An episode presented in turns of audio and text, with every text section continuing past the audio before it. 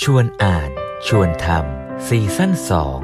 ตามรอยอริยวินัย ชวนกันอ่านหนังสือ แล้วร่วมกันลงมือทำจากพุทธธรรม สู่การจัดตั้งวางระบบสังคม เพื่อการพัฒนาอย่างยั่งยืนสู่ความเป็นอริยะ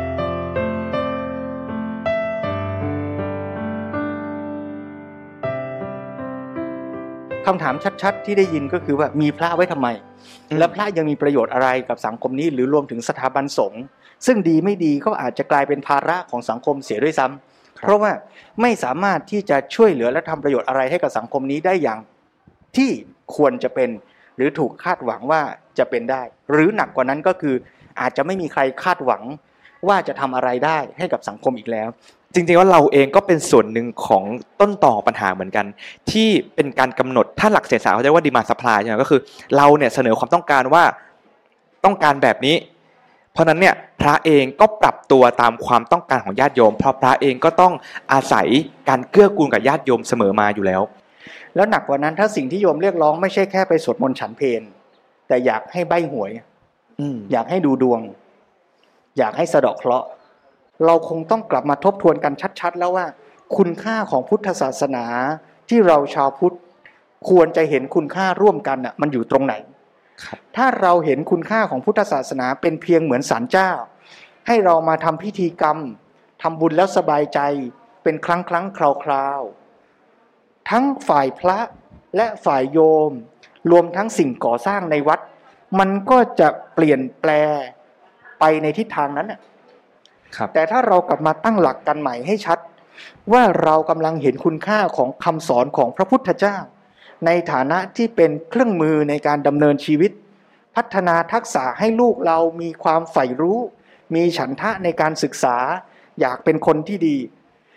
มีความเข้าใจว่าธรรมะของพระพุทธเจ้าจะช่วยคนในวัยทำงาน ให้เห็นคุณค่าและมีความสุขกับสิ่งที่ทำได้ เห็นคุณค่าและมีความตั้งใจ ที่จะพัฒนาตัวเองในการทำงาน ในการอยู่ร่วมกันในสังคมได้ เราจะมาขุดเพชรจากพระไตรปิฎกขุดเอาสิ่งที่มีคุณค่าแท้จริงจากพระพุทธศาสนาแล้วมาเรียนมาสอนกัน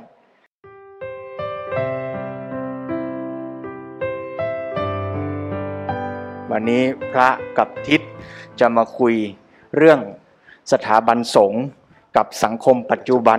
ในวันที่มีการจัดบวช ที่วัดยานเวศกวันพอดี หนังสือเล่มนี้นี่เป็นผลงานของหลวงพ่อที่เขียน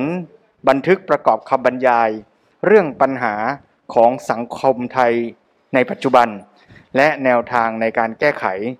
ตามคำอาราธนาของคณะแพทย์ศิริราช เมื่อวันที่ 28 มิถุนายน 2517 เราในฐานะชาวพุทธน่าจะได้ทำความเข้าใจ เพื่อนำไปสู่การร่วมกันเข้าใจปัญหาและร่วมกันแก้ไขปัญหาอย่างไรบ้าง เห็นหนังสือเล่มนี้จริง ๆ เป็นการรวมกันของหลายหลายที่มาไหมครับพระครู ส่วนหนึ่งเนี่ยคำถามคำตอบต่อท้ายการบรรยาย ปี 17 ที่อืมศิริราช แล้วก็มาประกอบกับคำบรรยายในโครงการอบรมบัณฑิตอาสาสมัคร สายประชาบาล ที่คณะเศรษฐศาสตร์ มหาวิทยาลัยธรรมศาสตร์ครับในปี 17 เช่นเดียวกัน และบางส่วนก็เป็นการเขียนเพิ่มเติม ตอนแรกที่ผมได้อ่าน teaser ของเล่มนี้ครับพระครู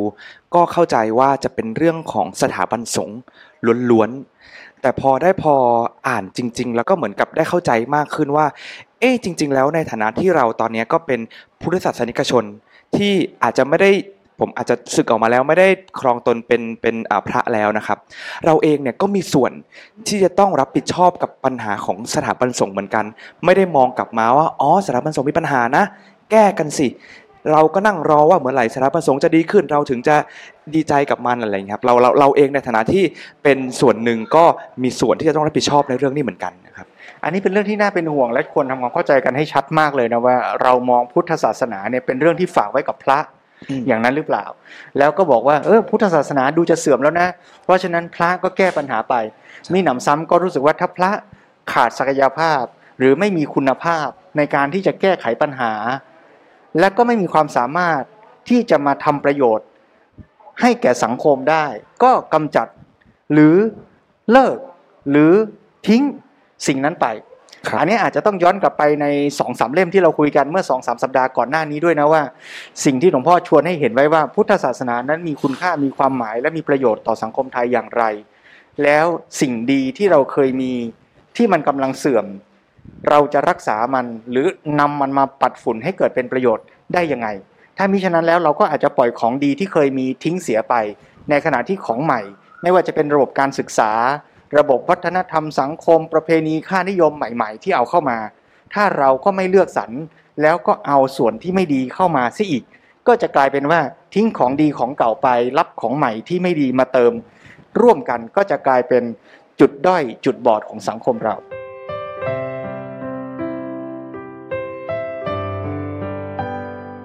จุดเริ่มต้นของหนังสือเล่มนี้หลวงพ่อสมเด็จบอกว่าปัจจุบันมีผู้วิพากษ์วิจารณ์พุทธศาสนา และสถาบันสงฆ์กันมากอ๋อหลวงพ่อเขาตำหนิกันมาตั้งแต่ปีหนึ่งเจ็ดเลยฮะครับเพิ่งรู้เหมือนกันเพราะตอนนั้นยังไม่เกิด หลวงพ่อบอกว่า ณเวลานั้นเนี่ย มีผู้วิพากษ์วิจารณ์พุทธศาสนาและสถาบันสงฆ์กันมากคำตำหนิเหล่านี้มีส่วนที่เป็นมีส่วนที่จะต้องยอมรับอยู่ไม่น้อย แต่ถ้าเป็นคนที่ใฝ่แสวงปัญญาเป็นนักศึกษาแท้จริง มองให้ลึกซึ้งลงไปอีก จะเห็นว่าทั้งที่อยู่ในสภาพเสื่อมโทรมอย่างมากนี้ สถาบันสงฆ์ก็ยังมีคุณค่าต่อสังคมอย่างมากมาย ชวนช่วยกันมองเห็นปัญหาและสาเหตุของปัญหาของสังคมอย่างอื่น ๆ ที่ซ้อนกันอยู่ ถ้าพระครูบอกว่าเล่มนี้มีมา 40 กว่าปีแล้วนะครับ ในปัจจุบันในฐานะที่เราอยู่กันปี666ตอนนี้เนี่ย คำถามชัดๆ ที่ได้ยินก็คือว่ามีพระไว้ทำไมอืมและพระยังมีประโยชน์อะไรกับสังคมนี้หรือรวมถึงสถาบันสงฆ์ซึ่งดีไม่ดีก็อาจจะกลายเป็นภาระของสังคมเสียด้วยซ้ำเพราะว่าไม่สามารถที่จะช่วยเหลือและทำประโยชน์อะไรให้กับสังคมนี้ได้อย่างที่ควรจะเป็น หรือถูกคาดหวังว่าจะเป็นได้ หรือหนักกว่านั้นก็คืออาจจะไม่มีใครคาดหวังว่าจะทำอะไรได้ให้กับสังคมอีกแล้ว ในเมื่อพระที่บวชเข้ามาก็มีอาจจะมีคุณภาพน้อย บวชเรียนแล้วก็อาจจะไม่ได้รู้เท่าทันโลก อาจจะกลายเป็นถูกมองเสียว่าเป็นเพียงผู้ประกอบพิธีกรรมทำงานศพ ให้สำเร็จลุล่วงไป เป็นที่ทำบุญในยามที่อยากจะทำบุญปีใหม่ อยากจะทำบุญวันเกิด เพียงแค่นั้นหรือเปล่า ถ้าอย่างนี้พุทธศาสนาหรือวัดก็อาจจะไม่ต่างอะไรกับศาลเจ้า แล้วพระก็เป็นเพียงผู้ประกอบพิธีกรรมอืมแต่ถ้าเราลองย้อนกลับไปในสังคมแบบเดิม เราอาจจะค่อยๆ ไล่เรียงแล้วเห็นว่าพุทธศาสนารวมทั้งสถาบันสงฆ์จะมีประโยชน์อะไรครับ แล้วถึงแม้วันนี้อย่างที่หลวงพ่อว่าว่าเสื่อมว่าถูกตำหนิว่ามีข้อไม่ดีซึ่งก็ต้องยอมรับ แต่มันยังมีคุณค่าอะไรเหลืออยู่ แล้วมันสามารถจะฟื้นคืนยังไงได้บ้าง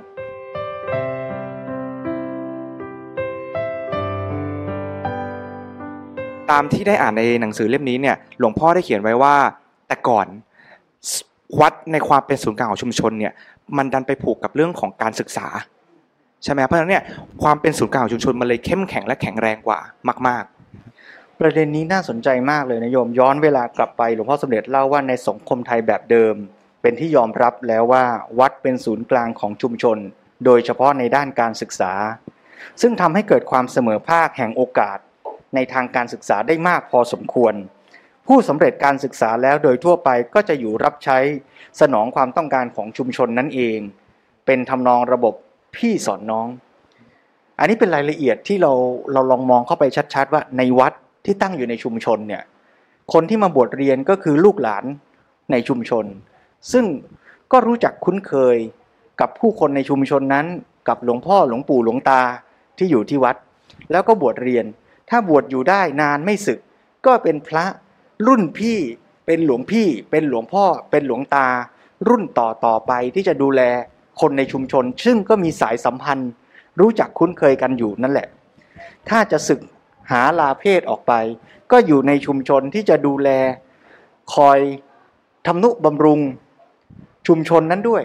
ดูแลวัด ดูแลพระศาสนาด้วย แล้วพ่อทิศเนี่ยก็ไปแต่งงานมีลูก พ่อทิศก็มีความรู้และความผูกพันกับวัด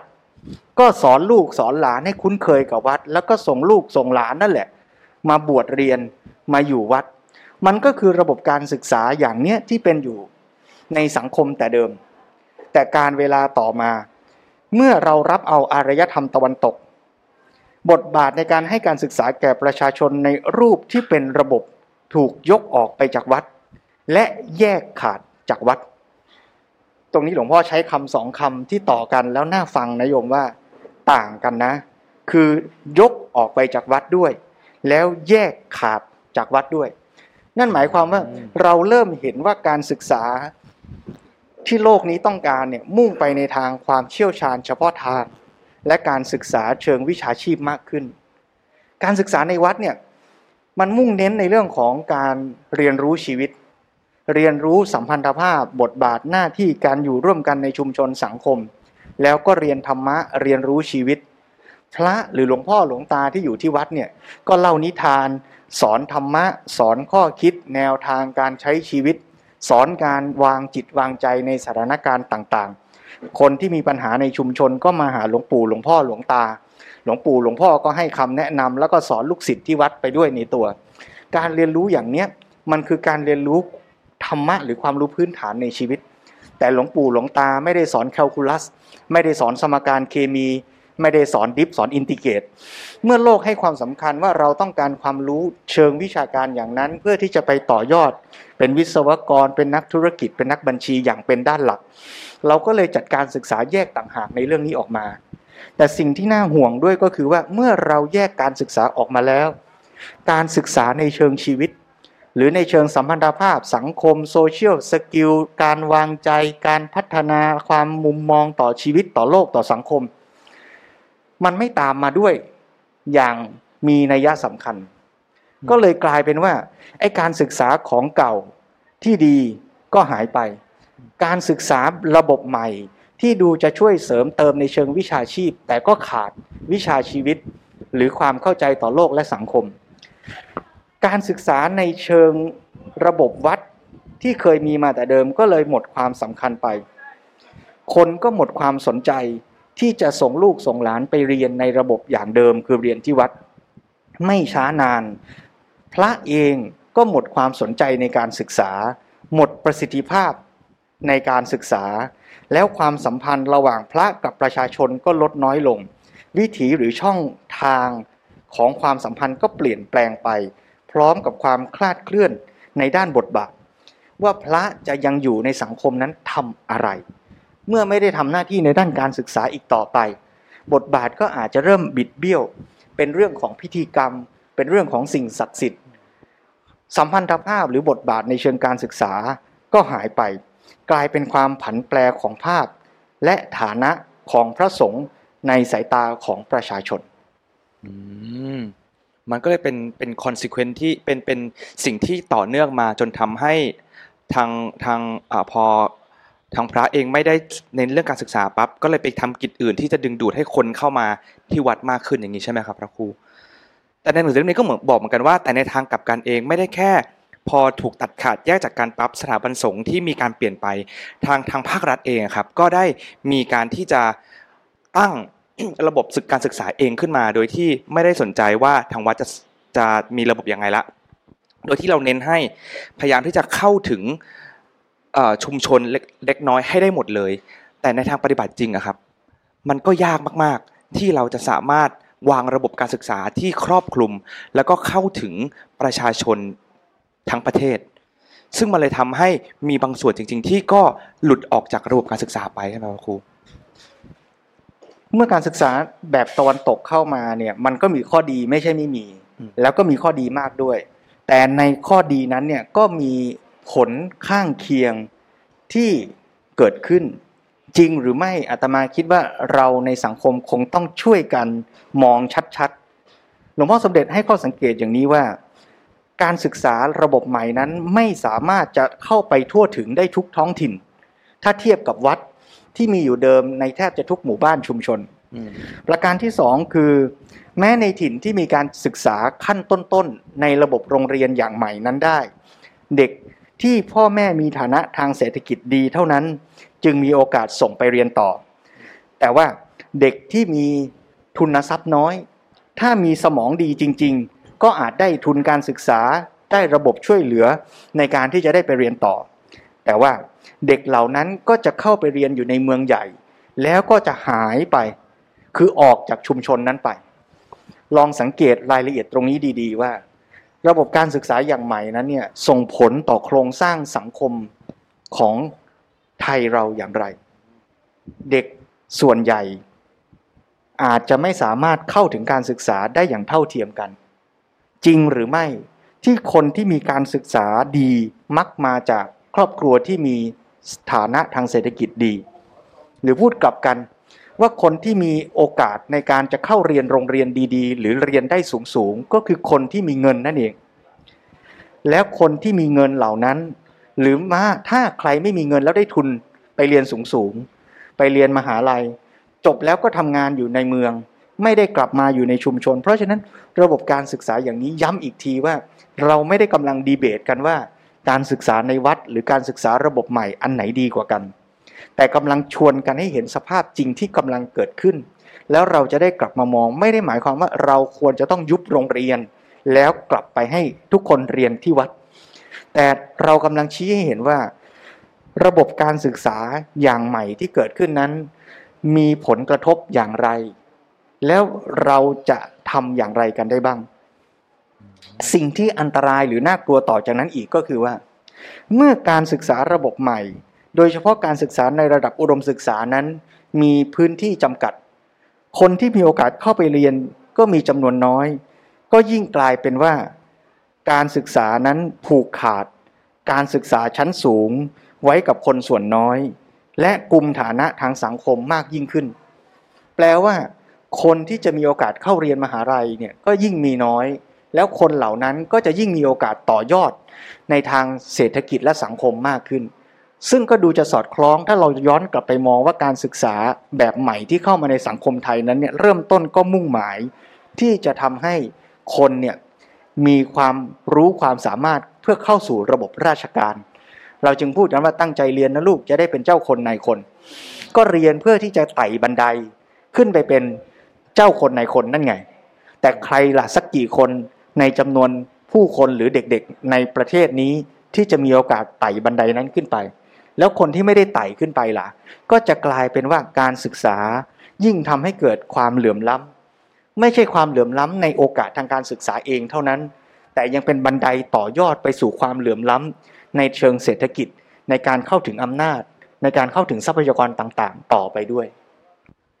พอพูดถึงประเด็นเรื่องความเหลื่อมล้ำนี่จริง ๆ น่าสนใจมากนะครับ เพราะว่ามันดันเป็นความตั้งใจหลักของภาครัฐที่ต้องการจะลดความเหลื่อมล้ำลง โดยการที่ดึงเอาการศึกษาเนี่ยกลับมาทำเองแล้วกระจายสู่ทุกที่ให้หมด แต่ผลลัพธ์ที่เกิดขึ้นมาจริง มันดันเป็นการที่สร้างความเหลื่อมล้ำกับเพิ่มขึ้นมามากขึ้นกว่าอีก จากการที่มีการแบ่งแยกอันนี้ขึ้นมาก็เป็นผลเสียที่ที่ต้องมาช่วยกันดูว่าแล้วเราจะสามารถทํำยังไงที่จะลดทอนความเสี่ยงตรงนี้ลงได้บ้างนะครับ และจริงๆผมว่านอกจากเรื่องของ ความเหลื่อมล้ำที่เกิดขึ้นจากการเข้าถึงการศึกษาแล้วเนี่ยมันยังมีอีกประเด็นหนึ่งที่พระครูบอกมาเมื่อกี้ว่า คนที่มีโอกาสที่มากกว่า แล้วพอได้เข้ามาศึกษาในระดับอุดมศึกษา หรือเข้ามาในตัวเมืองเองเนี่ยก็ยิ่งเพิ่มความเหลื่อมล้ำหรือเพิ่มโอกาสให้ผู้คนเหล่านั้นเนี่ยไม่ได้กลับมาช่วยเหลือชุมชนต่อ เป็นการที่ทำให้เอาความสามารถดึงบุคคลที่มีความสามารถไม่ว่าจะเป็นคนที่ร่ำรวย หรืออาจจะมีความสามารถและได้ทุนเข้าไปเรียนเนี่ย ก็เข้าไปรับใช้ในตัวเมืองอย่างที่เราเห็นกันว่า ตอนนี้ก็มีคนเข้ามาในกรุงเทพ10ล้านบาคน แล้วก็ไม่ได้กลับไปช่วยเหลือชุมชนตัวเองต่อไป ยิ่งสร้างความเหลื่อมล้าให้เกิดขึ้นมากขึ้นไปอีกนะครับถ้าอย่างที่บอกไปว่าภาครัฐเนี่ยพอพยายามที่จะสร้างความเสมอภาค แต่ไม่สามารถเข้าถึงได้ วัดเลยยังกลายเป็นช่องทางหรือเป็นแสงโอกาสที่ยังทำให้ลูกที่ของคนที่ยังไม่มีเนี่ยได้มารับความรู้อยู่ได้บ้างครับผม ถ้ามองถ้ามองในแง่นี้ก็เป็นตลกร้ายนะที่เมื่อกี้เราขึ้นต้นว่า ในมุมมองปัจจุบันเราอาจจะรู้สึกว่าพระเป็นภาระของสังคม งานการไม่ทำเดินบินทบาทกินข้าวชาวบ้านไม่เห็นทำอะไร แต่ถ้าลองมองอย่างที่หลวงพ่อสมเด็จว่าคือถึงแม้ว่า สถาบันสงฆ์จะเสื่อมโทรมก็จริง แต่สถาบันสงฆ์ก็ยังทำหน้าที่อุดช่องโหว่บางอย่าง และทำประโยชน์ในสังคมนี้อยู่นะ คนที่ไม่มีโอกาสเข้าสู่ระบบการศึกษาก็ยังได้อาศัยวัด เหตุการณ์นี้คือเมื่อ 2517 ประมาณ 60 ปีที่ 50 ปีที่แล้วเนี่ย ผู้คนที่ยังไม่มีโอกาสการศึกษาก็ไปเรียนที่วัด หรือยังเห็นภาพว่าเด็กต่างจังหวัดก็ถูกส่งมาบวชเป็นเนน แล้วก็ส่งมาอยู่กรุงเทพมาเรียนต่อ เป็นภาพที่ปรากฏให้เห็นอยู่นะฮะในปัจจุบันก็อาจจะน้อยลง แต่ว่าพุทธศาสนาหรือสถาบันวัดเนี่ยก็ยังอุดช่องโหว่เนี้ยในการศึกษาที่ไม่ทั่วถึง เมื่อเราพยายามจะพัฒนาสังคมเราให้ดี ก็คงต้องกลับมามองให้ชัดว่า สิ่งดีที่เรามีคืออะไรบ้าง แล้วในวัฒนธรรมภายนอกที่เราจะรับเข้ามาเสริมมาเติมเนี่ยมันมีอะไรดีบ้าง เราก็จะได้เอาของดีมาเสริมเติมกัน ถ้าเรายังรักษาของดีเดิมไว้ได้ แล้วเอาของดีใหม่มาต่อยอดเติมกัน เราก็จะเจริญกันไปได้อย่างเต็มที่เต็มศักยภาพ แต่ถ้าของดีเดิมที่มีก็ทิ้งเสีย ของที่เอามาใหม่ก็เอามาแบบครึ่งครึ่งกลางกลางๆ อย่างนี้ก็จะกลายเป็นเสียประโยชน์หลายทอดหลายต่อเลยทีเดียว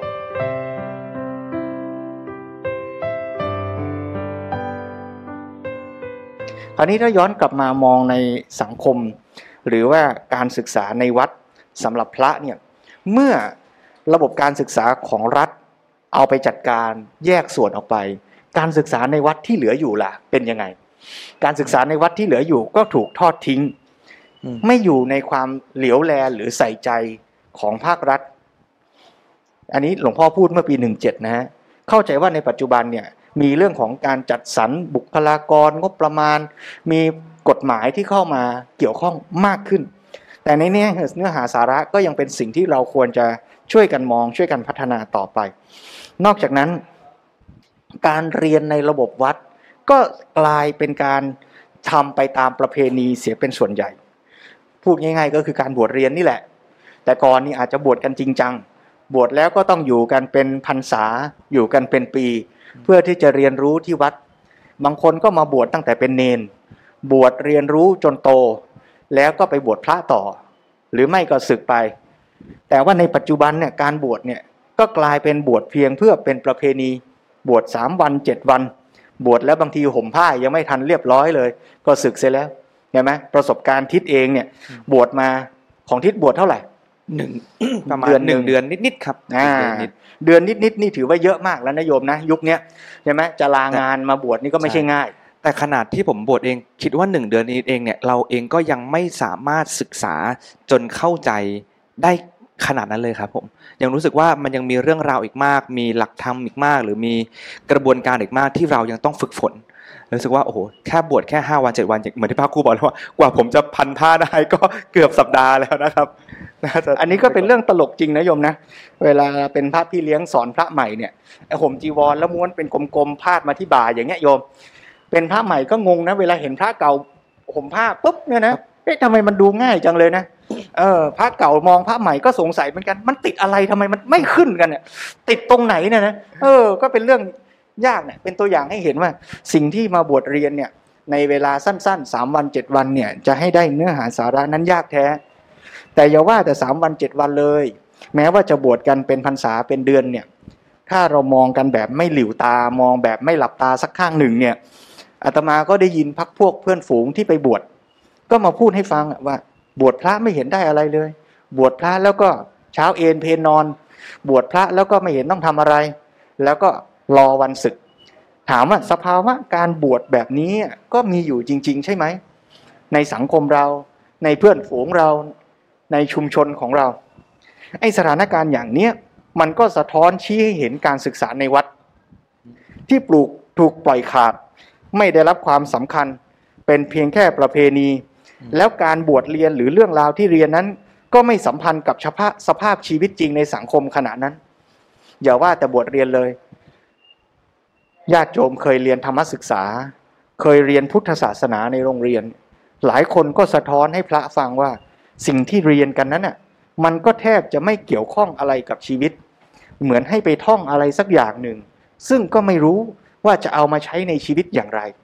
แล้วก็เหมือนกับว่ามันเป็นอีกโลกหนึ่งไปเลยอะที่ไม่เกี่ยวกับชีวิตที่จะเป็นอยู่ ไม่เกี่ยวกับเรื่องสิ่งที่กำลังเรียน ไม่เกี่ยวกับโลกที่กำลังเป็นไป ไม่เกี่ยวกับงานที่จะไปทำไม่เกี่ยวกับปัญหาชีวิตที่จะเจอ ซึ่งก็แปลกแท้ ทั้งทั้งที่พุทธศาสนานั้นมุ่งจะให้เกิดความเข้าใจต่อชีวิตต่อโลกนั่นแหละ แต่ทำไมอะการศึกษาพุทธศาสนาในประเทศเนี้ยจึงกลายกลับเป็นว่า เรียนแล้วไม่สามารถเข้าใจชีวิต ไม่สามารถเอาไปใช้ในชีวิตจริงได้ อันนี้ก็คือสถานการณ์ที่หลวงพ่อสะท้อนชวนให้ดูแล้วเราคงต้องกลับมามองปัญหานี้ชัดๆขั้นแรกคือตอบตัวเองแล้วยอมรับว่ามันมีปัญหาอย่างนี้จริงหรือไม่ แล้วมีปัญหาหนึ่งครับพอภาครัฐแยกออกไปเนี่ย ซึ่งมันเลยเกิดว่าเหมือนกับตัดขาดจากกันโดยแท้จริง ก็คือว่าพระที่เข้าสู่ระบบการศึกษาแบบการบวชเรียนนะครับ ก็จะถูกตัดขาดแยกออกจากระบบการศึกษาของภาครัฐเออพอพูดอย่างนี้ก็ยิ่งเห็นภาพชัดนะว่า การศึกษาในฝั่งของพระเองเนี่ยก็ดูจะย่ำแย่ลงไปเรื่อยๆ แล้วไอ้การศึกษาที่วัดจัดตั้งวางขึ้นเนี่ยถูกมุมมองที่หลวงพ่อสมเด็จใช้คำว่า จัดการศึกษาเพื่อกลัวพระศึก ให้พระเนรเนี่ยเรียนรู้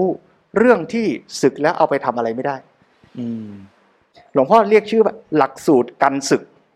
อืมอ่า คือกลายเป็นว่า จากหลักสูตรที่เป็นกลางๆ เพื่อให้ความรู้ความเข้าใจธรรมวินัย ก็แฝงความรู้สึกเข้าไปว่าหลักสูตรสำหรับผู้ไม่ศึก จากนั้นก็สำทับเข้าไปอีก ว่าเป็นหลักสูตรสำหรับทำให้ไม่ศึก หรือหลักสูตรกันศึกอ้าวเป็นยังไง คือ คนบวชเป็นเด็กเข้ามาบวชใช่ไหมยังไม่ได้ตระหนักหรอกว่าเอ้ยเราอยากบวชจริงหรือเปล่า เราอยากเป็นพระหรือเปล่า แต่มันคือโอกาสคือช่องทางในการศึกษาอย่างที่ทิศว่าน่ะ อยู่บ้านอาจจะยากจน อาจจะไม่มีโอกาสไปโรงเรียน ก็มาฝากหลวงพ่อหลวงปู่ไว้ เรียนที่วัดบวชเป็นเนน คราวนี้พอบวชเป็นเนนเนี่ยสังคมไทยจริง ๆ โดยระบบบวชเรียนนะมันก็มีข้อดีตรงที่ว่าบวชเรียนแล้วถ้าสนใจอยากจะอยู่ต่อเป็นพระก็อยู่ได้ ถ้าไม่สนใจอยากจะศึกออกไปทำงานทำการก็ได้ด้วย แต่ว่าคนจัดการศึกษาเนี่ยไม่รู้ใคร เกิดไปคิดขึ้นว่า เออ พระเนนเหลือน้อยแล้วนะ เพราะฉะนั้นถ้าใครเผลอหลุดเข้ามาเป็นเนนแล้วก็ต้องจัดการศึกษาเพื่อป้องกันไม่ให้เนนคนเนี้ยศึกออกไป อืมอะทำยังไงอะก็เลยมาจัดการศึกษาชนิดที่เรียกว่า หลักสูตรการศึก หลักสูตรการศึกให้เรียนเฉพาะเนี่ยท่องตำราไอเนี่ยเข้าไปเรียนธรรมะนี่ไป แล้วไม่ให้ไปรู้ทางโลก ไม่ให้ไปเรียนวิชาการทางโลกอืม บวชแล้วก็เลยถ้าศึกไปเนี่ยไม่มีความรู้ไปทำอะไรก็ไม่ได้ ก็เลยต้องจำใจอยู่เป็นพระ คงตั้งใจอย่างนั้น แต่แต่เอาจริงในในหนังสือของหลวงพ่อเองก็เขียนว่านั่นเป็นมุมมองที่อาจจะไม่ค่อยถูกต้องเหมือนกันนะเพราะว่ามันมีแฟกต์มันมีความจริงที่เกิดขึ้นอยู่ว่า แต่ร้อยละ 95 ของพระที่บวชเข้ามาครับ สุดท้ายแล้วก็จะศึกหรือลาสิกขาออกไปอยู่ดี ซึ่งแปลว่าหลักสูตรกันศึกที่พยายามจะป้องกันแล้วก็ยื้อยุดให้พระเนี่ยอยู่ในสถาบันนานขึ้นเออไม่ส่งผล เพราะสุดท้ายแล้วกว่า 95%ก็ยังสึกออกไปใช้ชีวิตอยู่ในสังคมทั่วไปอยู่ดีแต่มันก็หำจะซ้ำส่งผลว่า 95%ที่ศึกไป ก็จะศึกไปอย่างที่ไม่มีความรู้ในทางโลก และไม่เท่าทันกับสภาพสังคมที่เป็นปัจจุบันด้วยซึ่งหนำซ้ำที่บอกหนำซ้ำยิ่งทำให้คนที่สึกออกไปพอไม่มีความรู้ไม่มีความเข้าใจ กลับจะเป็นตัวแทนที่โชว์ด้านไม่ถูกต้องของสถาสถาบันสงฆ์อีกด้วยนะครับพระครู เพราะคนก็จะมองว่าบวชมาแล้วนี่อาจจะอืมบวชมาหลายพรรษาด้วยซ้ำแต่สิ่งที่ท่านศึกมา กลับไม่ได้สามารถแสดงศักยภาพหรือเป็นตัวแทนในการบอกว่าสถาบันสงฆ์เป็นอย่างไร หรือทำความถูกต้องอย่างไรได้ด้วยซ้ำหลวงพ่อยกตัวอย่างเจ็บปวดมากว่ามหาปรริญญาเรียนแล้วจบไปไปเป็นไปรษณีย์คือไม่ใช่ว่าอาชีพไปรษณีย์ไม่ดีนะ แต่กำลังจะหมายถึงว่าไอ้ตัวองค์ความรู้ที่เรียนมหาปรริญญาไปน่ะมันไม่ได้ถูกใช้อย่างอย่างสมคุณค่าน่ะมันเกิดเป็นการสูญเสียทั้งในเชิงระบบ และเป็นการสูญเสียในเชิงตัวบุคคลด้วย ที่อุตสาห์ทุ่มเทเล่าเรียนกันมาอย่างหนักหน่วงเนี่ยแต่ว่าความรู้นั้นเนี่ยตอบอะไรให้กับสังคม มันเลยต้องย้อนกลับมาว่ากระบวนการในการจัดการศึกษาเนี่ยมันเกิดจากความเข้าใจอย่างไรอืมหลวงพ่อยกตัวอย่างประเด็นเหล่านี้ขึ้นมา ขยายความตรงประเด็นที่หลวงพ่อบอกว่าปัญหาเกิดจากความไม่รู้ และไม่ยอมรับรู้ คือถ้าเราไม่เข้าใจปัญหาสังคมนี้จริง ๆ เราไม่เข้าใจเงื่อนปมหรือเงื่อน ไขที่ว่าทำไมคนบวชแล้วจึงศึกเยอะทำไมคนถึงไม่อยากบวชถ้าเราไม่เข้าใจตรงนั้นชัดๆ แล้วเราก็เลยไปแก้ที่ปลายเหตุว่าทำการศึกษาหรือหลักสูตรให้คนบวชแล้วศึกไม่ได้ หรือไม่อยากจะศึก มันก็เลยเป็นการแก้ปัญหาที่ไม่ตรงเหตุ แล้วกลับกลายเป็นผลเสียอย่างที่เมื่อกี้ทิศว่าเนี่ย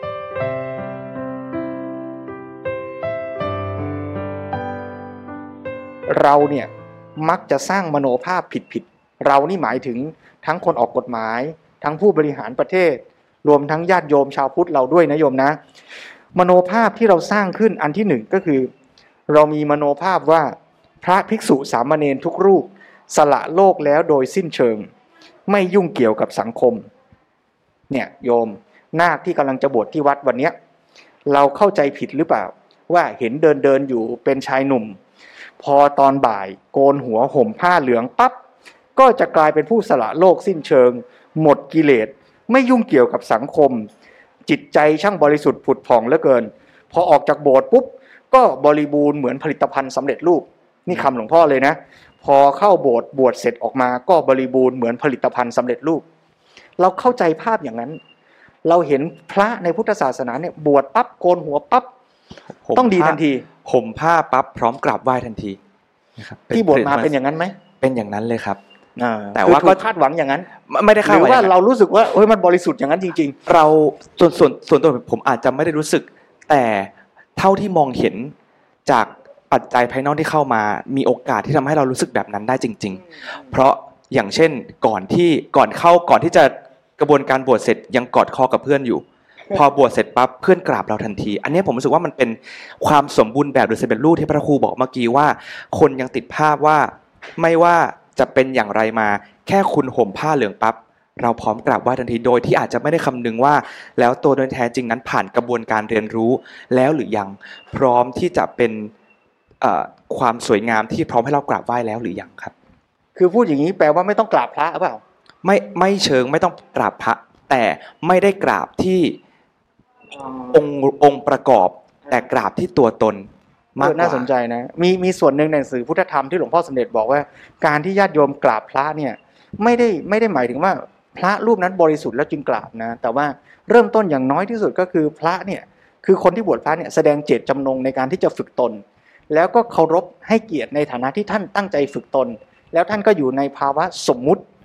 ที่สังคมตกลงกันว่า ท่านเป็นพระที่กำลังฝึกตน แต่อย่าไปเผลอหลอกตัวเองด้วยมโนภาพที่สร้างขึ้นว่า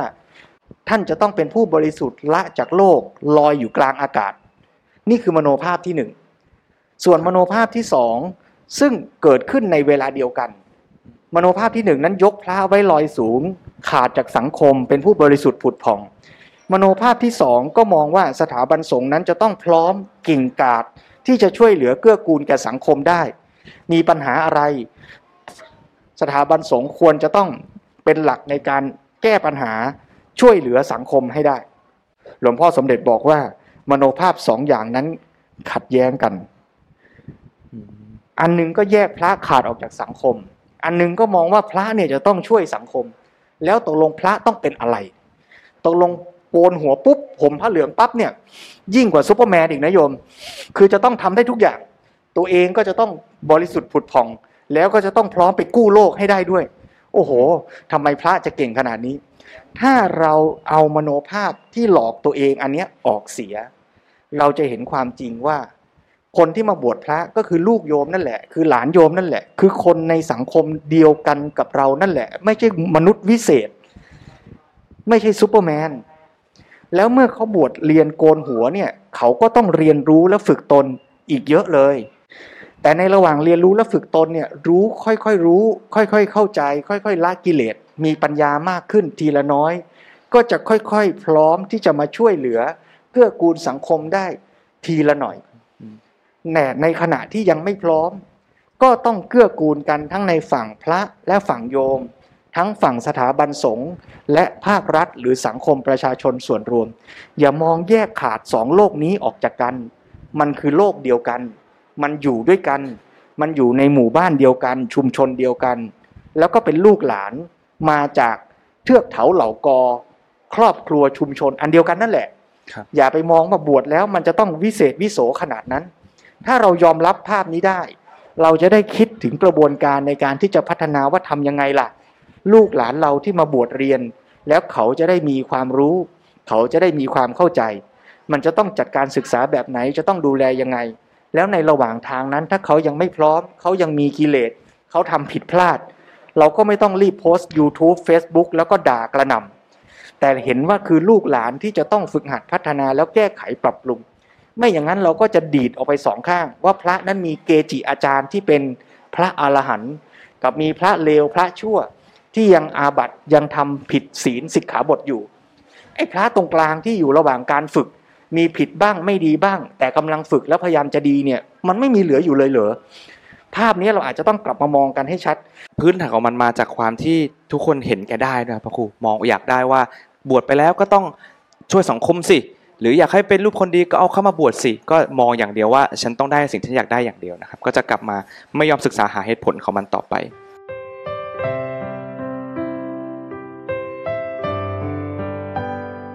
หลักสูตรการศึกอะครับ จริง ๆ แล้วมันไม่ได้แค่สร้างมโนภาพอย่างเดียว แต่จริง ๆ แล้วเนี่ย มันความไม่รู้ตรงนั้นเนี่ยมันทำให้พระคณะสงฆ์ที่ออกแบบหลักสูตร กับพระเนนที่เข้ามาเรียนเนะครับก็แยกกันเป็นคนละทางนะครับ จากหลักสูตรการศึกที่ที่สร้างขึ้นมานะครับ เพราะว่าจากระบบการศึกษาที่คณะสงฆ์ต้องการและจัดไว้เนี่ยพอมันไม่ได้ดีแล้วก็ไม่ได้เป็นไปตามจุดมุ่งหมายนะครับ ผู้เรียนส่วนใหญ่ที่เป็นพระเนนที่เข้ามาก็อาจจะไม่ยอมรับ แล้วก็กลายเป็นว่าสักแต่ว่าเรียนไป บอกมาให้เราเรียนแบบนี้ตามหลักสูตร เราก็เรียนไปโดยที่ไม่ได้พยายามทำความเข้าใจจริง ๆ หรือว่าเรียนไปตามถูกบังคับกันมาเท่านั้น เมื่อระบบการศึกษาพยายามจะบีบให้พระเนน เรียนในสิ่งที่ตัวเองไม่อยากเรียน หรือเรียนในหลักสูตรที่ป้องกันไม่ให้ศึกเนี่ยพระเนนเองก็หาทางรอดทางออกของตัวเองก็ดิ้นพยายามจะต้องไปเรียนนู่นเรียนนั่นเรียนนี่ ก็เยอะแยะหลากหลาย ที่มันเข้าลู่เข้าทางก็มี ที่ออกนอกลู่นอกทางก็มี ไปเรียนอิทธิปาฏิหาริย์ก็มีไปเรียนวิชาทางโลก เรียนแล้วก็จะได้ไปทำงานทำการศึกไปไปเป็นนักกฎหมาย ไปเป็นนักธุรกิจก็มี มันก็ไปกันหมดทุกทิศทุกทางนั่นแหละ ทั้งหมดนี้ไม่ใช่แปลว่าผิดหรือถูก แต่ชี้ให้เห็นว่ามันเกิดการที่คุมได้ยากหรือคุมไม่ได้ระสำระสายการศึกษาและการปกครองก็ไม่เป็นระบบ เมื่อเสียการปกครองพระเนียนประพฤติเสียหายสังคมเพ่งเลงผลก็สะท้อนกลับมาที่สถาบันสงฆ์อีกชั้นหนึ่ง แล้วต่อไปข้างหน้าในระยะยาว ถ้าหากผู้ที่คณะสงฆ์รับเข้ามาแล้ว คือพระเนนที่บวชเข้ามา ถูกบีบคั้น ให้ต้องไปเรียนนอกระบบ ในสิ่งที่คณะสงฆ์ไม่ได้กำหนดไว้ ก็แสดงว่าไอ้ตัวความรู้พื้นฐานที่เกี่ยวกับธรรมะ เกี่ยวกับวินัยก็มีน้อย แต่ มีความรู้สำหรับสื่อสารถ่ายทอดแก่ผู้คนได้มาก หมายความว่า พระไม่ได้ศึกษาธรรมวินัยมากแล้วแต่ไปเรียนอย่างอื่น เรียนคอมพิวเตอร์ป่าบางคนบอกว่าอยากรู้เรื่องคอมพิวเตอร์ให้ถามพระอ่าเพราะมีเวลาเยอะเนี่ยรู้ดีหมดครับอาจจะเก่งกว่าโยมอีกนะบางทีเนี่ยอ่าก็กลายเป็นว่า พระบางส่วนนะ ไม่ใช่พูดถึงภาพไม่ได้เหมารวมนะ แต่ในกรณีที่พระที่ ด้อยการศึกษาในเชิงธรรมวินัย ไปเก่งในเรื่องของเทคโนโลยีในเรื่องของการสื่อสารถ่ายทอด ก็กลายเป็นว่า พระเหล่านี้ก็จะเก่งในการสื่อสาร แต่ไอสิ่งที่สื่อสารน่ะไม่แม่นไม่ถูกดันไม่ถูก ก็แย่อีก อีกฝั่งหนึ่งคนที่เรียนเคร่งครัดอยู่ในระบบการศึกษาของคณะสงฆ์ซึ่งคณะสงฆ์ภูมิใจว่ามีความรู้ธรรมวินัยลึกซึ้ง แต่ไม่สามารถพูดกับใครเข้าใจได้ ได้แต่นั่งนอนสืบต่อพระศาสนานิ่งๆ อยู่ในกุฏินี่คำหลวงพ่อนะ ไม่ได้ว่าใครอ่านหนังเฉยนะได้แต่นั่งนอนสืบต่อพระศาสนานิ่งๆ อยู่ในกุฏิหรือออกไปเป็นนักการรับใช้ในอานัตของปัญญาชนรุ่นใหม่ ก็กลายเป็นว่า ทั้งสองฝ่ายเนี่ยทำประโยชน์อะไรไม่ได้ ฝ่ายหนึ่งพูดได้รู้เทคโนโลยีสื่อสารกับโลกได้ แต่ธรรมวินัยความเข้าใจหรือการปฏิบัติภูมิรู้ภูมิธรรม น้อย อีกฝ่ายก็เรียนตามรูปแบบโอ้โห บาลีได้ตำราได้ ท่องพัดสูตร ท่องพระธรรมได้ แต่พูดกับใครไม่ได้ แล้วพระเนนสองอย่างเนี้ยก็ไม่มีประโยชน์คือทำประโยชน์อะไรกับใครไม่ได้ แต่ฝ่ายสองอาจจะยังดูดีกว่าหน่อย ที่ยังโอเคแหละเอาตัวรอดได้ แต่บอกใครไม่ได้เพราะฉะนั้นมันก็จะ จบอยู่แค่ในสถาบันสงฆ์ตรงนี้เองนะครับ ซึ่งระบบการศึกษาสุดสงวนของคณะสงฆ์ที่พยายามรักษาไว้เนี่ยครับ โดยถือเอาความเข้าใจของคณะสงฆ์เองเนี่ยว่าระบบที่ว่ากันมาที่เมื่อกี้เราพูดกันเนี่ยเป็นระบบที่สนองความต้องการของพระศาสนาที่สุดแล้ว เป็นเครื่องมือที่จะช่วยสืบต่ออายุของพระศาสนาอย่างแท้จริง ซึ่งผมว่ามันย้อนแย้งมากเลยนะครับพระครูที่ เราเห็นปัญหาอยู่แล้ว แต่เรายังดันยึดถือระบบนี้เอาไว้ว่ามันเป็นเครื่องต่ออายุของพระศาสนาอย่าง เป็นระบบที่สมบูรณ์ประดุดว่าผู้รับการศึกษาไปนั้นเนี่ยจะไม่มีวันศึก และเมื่อดำเนินไปก็ไม่สามารถล้มล้างสภาพความเป็นจริงที่มีอยู่ว่า9กว่า 95%นั้นเนี่ยจะต้องลาสิกขาออกไปได้ ซึ่งผู้เรียนส่วนมากศึกไป มันเลยมีผลเสียเกิดขึ้นมากมายหลายประการเลยครับผมเจ็บปวดตรงคำว่าระบบการศึกษาสุดสงวนของคณะสงฆ์นี่แหละ คือเราเราเหมือนอนุรักษ์รักษาไว้อย่างสุดจิตสุดใจ ว่าระบบการศึกษาหลักสูตรการเรียน มันจะต้องเป็นอย่างเนี้ยมันดีที่สุดและมันเปลี่ยนแปลงไม่ได้ แต่การศึกษาแบบเนี้ยส่งผลเสียอย่างที่ทิศว่าเนี่ยหลวงพ่อสมเด็จแสดงผลเสียเนี่ยเป็นความสูญเปล่าที่เกิดในสามมิติหนึ่งคือความสูญเปล่าแก่พระศาสนา อันที่สองคือศูนย์เปล่าแก่รัฐและสังคม อันที่สามคือศูนย์เปล่าแก่ตัวบุคคลที่เข้าไปเรียนนั่นเอง อันนี้ก็เจ็บปวดนะ คือศูนย์เปล่าในแง่ของพระศาสนา คือสอนแทบเป็นแทบตายสุดท้ายก็ศึก หลวงพ่อสมเด็จยกตัวอย่างว่า รู้บาลีมากมาย ได้ไปเป็นบุรุษไปรษณีย์ใช้ความรู้บาลีที่เรียนมาเพียงแค่อ่านซองจดหมาย เราสอนให้คนเป็นมหาปรริญญาพร้อมที่จะแต่งคำพีบาลี พร้อมที่จะศึกษา คำพีชั้นสูงมากมาย แต่สังคมนี้กลับกลายเป็นให้คนที่มีความรู้อย่างนั้นเน่ยเรียนมาตั้งเป็นสิบปีสุดท้ายไปเป็นไปรษณีย์อ่านซองจดหมาย ย้ำอีกทีว่าไม่ได้แปลว่าไปรษณีย์ไม่ดีไม่เก่ง ไม่คู่ควรไม่จำเป็นในสังคมไม่ใช่ แต่ว่าทำไมเราจะต้องเอาคนมานั่งเรียนบาลีเป็นสิบปี แต่ไม่ได้ทำบทบาทนั้น ถ้าเราเอาคนคนนั้นไปฝึกในการเป็นไปรษณีย์ฝึกในการที่จะมีคุณธรรม มีความรู้แผนที่มีความสามารถในการที่จะติดต่อสื่อสาร เขาอาจจะเป็นไปรษณีย์ที่มีคุณภาพและต่อยอด ได้มากกว่าการที่จะต้องมานั่งเรียนบาลีเป็นสิบปี แต่คำถามก็คือว่า แล้วเราทุ่มเทสรรพกำลังนี้ไปเพื่ออะไร ระบบการศึกษาที่เราสอนคนที่เรียนบาลีแล้วทำไมเราไม่มีช่องทาง ในการที่จะทำให้บาลีนั้นเกิดผล เป็นประโยชน์อะไรกับสังคมอาตมาเคยคุยกันเล่นๆในหมู่พระว่า เราเรียนบาลีกันไปทำไม คนที่เรียนบาลีเนี่ยมีกี่เปอร์เซ็นต์ ที่สามารถเอาความรู้บาลีนั้นเนี่ยไปอ่านคัมภีร์ไปแต่งตำรา หรือว่าทำผลงานออกมาจริง ๆ แต่ถ้าลองกลับไปดูแล้วอาจจะตลกร้ายก็คือว่า คนที่เรียนบาลีส่วนมาก ก็มาทำงานคือเป็นครูสอนบาลี คิดตามดีๆ นะทิศครับ เราเข้าไปเรียนเพื่อที่จะจบมาเป็นครูสอนบาลี เพื่อสอนนักเรียนรุ่นใหม่วนอยู่ให้จบเป็นครูสอนบาลี เพื่อสอนเด็กรุ่นใหม่ ให้เรียนบาลี จบมาเป็นครูสอนบาลีครับถ้ามันไม่มีใครออกจากลูปนี้ไปทำอะไรอย่างอื่นเลยอะ่ะครับ แล้วเราเรียนไปทำไมถ้าเท่าที่ฟังพระครูประโยชน์อย่างเดียวคือการ ดำรงอยู่ไว้ซึ่งภาษาบาลีที่ไม่ได้มีประโยชน์อย่างอื่นเลย เพื่อรักษาระบบการศึกษาสุดสงวนของคณะสงฆ์เอาไว้ให้มั่นคงที่สุดครับคือพูดย้ำอีกทีว่าพูดอย่างนี้ไม่ได้ดูแคลนอาตมาก็เป็นหนึ่งในนักเรียนบาลีครับ แล้วก็เห็นคุณค่าของภาษาบาลี แล้วก็เป็นครูคนหนึ่งที่สอนในหัวข้อเรื่องความสำคัญของภาษาบาลี เราจึงอยากชวนให้คนเห็นความสำคัญของภาษาบาลี ไม่ใช่เพียงเพื่อการเรียนให้จบบาลี แล้วมาเป็นครู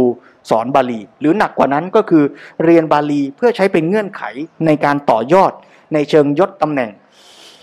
ในการเข้าสู่อำนาจ ในระบบการปกครองคณะสงฆ์ถ้าอย่างนี้การศึกษาบาลีก็ไม่ได้ตอบโจทย์ในเรื่องของทั้งธรรมวินัยเอง และไม่ได้ตอบโจทย์ในเรื่องของสังคมด้วย นั่นจึงเป็นสิ่งที่เราอาจจะต้องกลับมาทบทวนกันให้ดี ว่าเรากำลังจัดการศึกษา สุดสงวนของคณะสงฆ์นี้ไว้ แล้วมันสูญเปล่าแก่พระศาสนาหรือไม่ ขอบเขตที่จะใช้ความรู้ที่การศึกษานี้ให้ก็จำกัดอยู่ในสังคมแบบเดิม ซึ่งกำลังจะแคบเข้าทุกทีและหมดไปโดยลำดับไอสิ่งที่เราเรียนกันเนี่ย มันจะเอาไปใช้ได้แค่ไหน นี่คือโจทย์ที่ต้องกลับมามองกันชัดๆ แล้วยอมรับว่าเป็นปัญหาเพื่อจะได้แก้ ถ้าเราไม่ยอมรับว่าเป็นปัญหา แล้วก็ยังกอดหลักสูตร ระบบการศึกษาสุดสงวนของคณะสงฆ์นี้ไว้ ความสูญเสียศูนย์เปล่าก็จะยิ่งทวีคูณมากขึ้นเรื่อยๆ นั่นด้านที่หนึ่งคือศูนย์เปล่าแก่พระศาสนา ด้านที่สองคือศูนย์เปล่าแก่รัฐและสังคม คือการที่สถาบันสงฆ์มีคุณค่าในการช่วยให้ความเสมอภาคแก่การศึกษาในชุมชนนั้น คุณค่านี้ไม่เป็นไปเท่าที่ควร คนมีความรู้บาลีความรู้ศาสนา กลายเป็นคนไม่มีประโยชน์ เหมือนของที่ผลิตขึ้นมาผิดขนาด ยิ่งกว่านั้นยังปล่อยให้ผลิต ระบายออกมาอีกเรื่อยอย่างไม่หยุดยัง้งทั้งทั้งที่รู้อยู่แล้ว ว่าจะไม่เอาไปใช้ เจ็บปวดอะกลับมาเป็นครูสอนบาลีครับวนมาอย่างนี้ แล้วแล้วหนักกว่านั้นอีก คือสอนเสร็จแล้วก็ปล่อยออกมาขาย ปล่อยออกมาสู่ตลาด แล้วก็รู้ว่าขายไม่ได้ รู้ว่าไม่มีประโยชน์ แต่ก็ผลิตไปเถอะ ผลิตไปเถอะ ผลิตไปเถอะ หลวงพ่อใช้คำว่า เหมือนผลิตขวดออกมาจำนวนมาก แต่เป็นขวดที่ปิดตัน ลืมทำปาก ต้องทิ้งเสียไปทั้งหมด เห็นภาพมากเลยเจ็บนะครับปวดอะเห็นภาพมากเลยนะรู้สึกตัวเองเป็นขวดที่ไม่มีไม่มีรูอะซึ่งใช้ไม่ได้อะมันรอวันถูกทุบทิ้งอะและและกระบวนการผลิตขวดก็เจรไนายมากนะครับพระครูเราให้เวลาใช้เวลานานกับการที่ผลิตขวดชิ้นนี้ออกมา แต่ได้เป็นขวดที่ไม่มีใครต้องการ และไม่สามารถใช้ประโยชน์ได้จริง แล้วตัวผู้เรียนล่ะ ที่ต้องเข้าไปสู่โรงงานผลิตขวดที่ไม่มีปากเนี่ยเราก็ต้องเสียเวลาเข้าไปอยู่ในระบบการศึกษา ไม่รู้กี่ปี เพื่อจะออกมาเป็นขวดไม่มีปากเนี่ยเสียเวลาศึกษาสิ่งที่เมื่อเขากลับไปอยู่ในสังคมคฤหัสถ์แล้วก็จะไม่ช่วยให้ชีวิตเขามีฐานะและโอกาส แล้วไอ้กว่าจะสอบได้ ก็ยากเสียอย่างยิ่ง ระบบการศึกษาเนี่ย ทิศรู้ไหมสอบบาลีเนี่ยสอบยังไง ไม่ทราบครับ มาเรียนสิ ก็จะเข้าสู่กระบวนการโรงงานผลิตมาขวดสิมา มาอยู่ด้วยกันเนี่ย เนี่ย บาลีเนี่ย ชั้นแรกอาตมาอาตมาในสอบไม่กี่ชั้นนะอ่าชั้นแรกเนี่ยที่ต้องไปเรียนเนี่ย ท่านจะให้อ่าน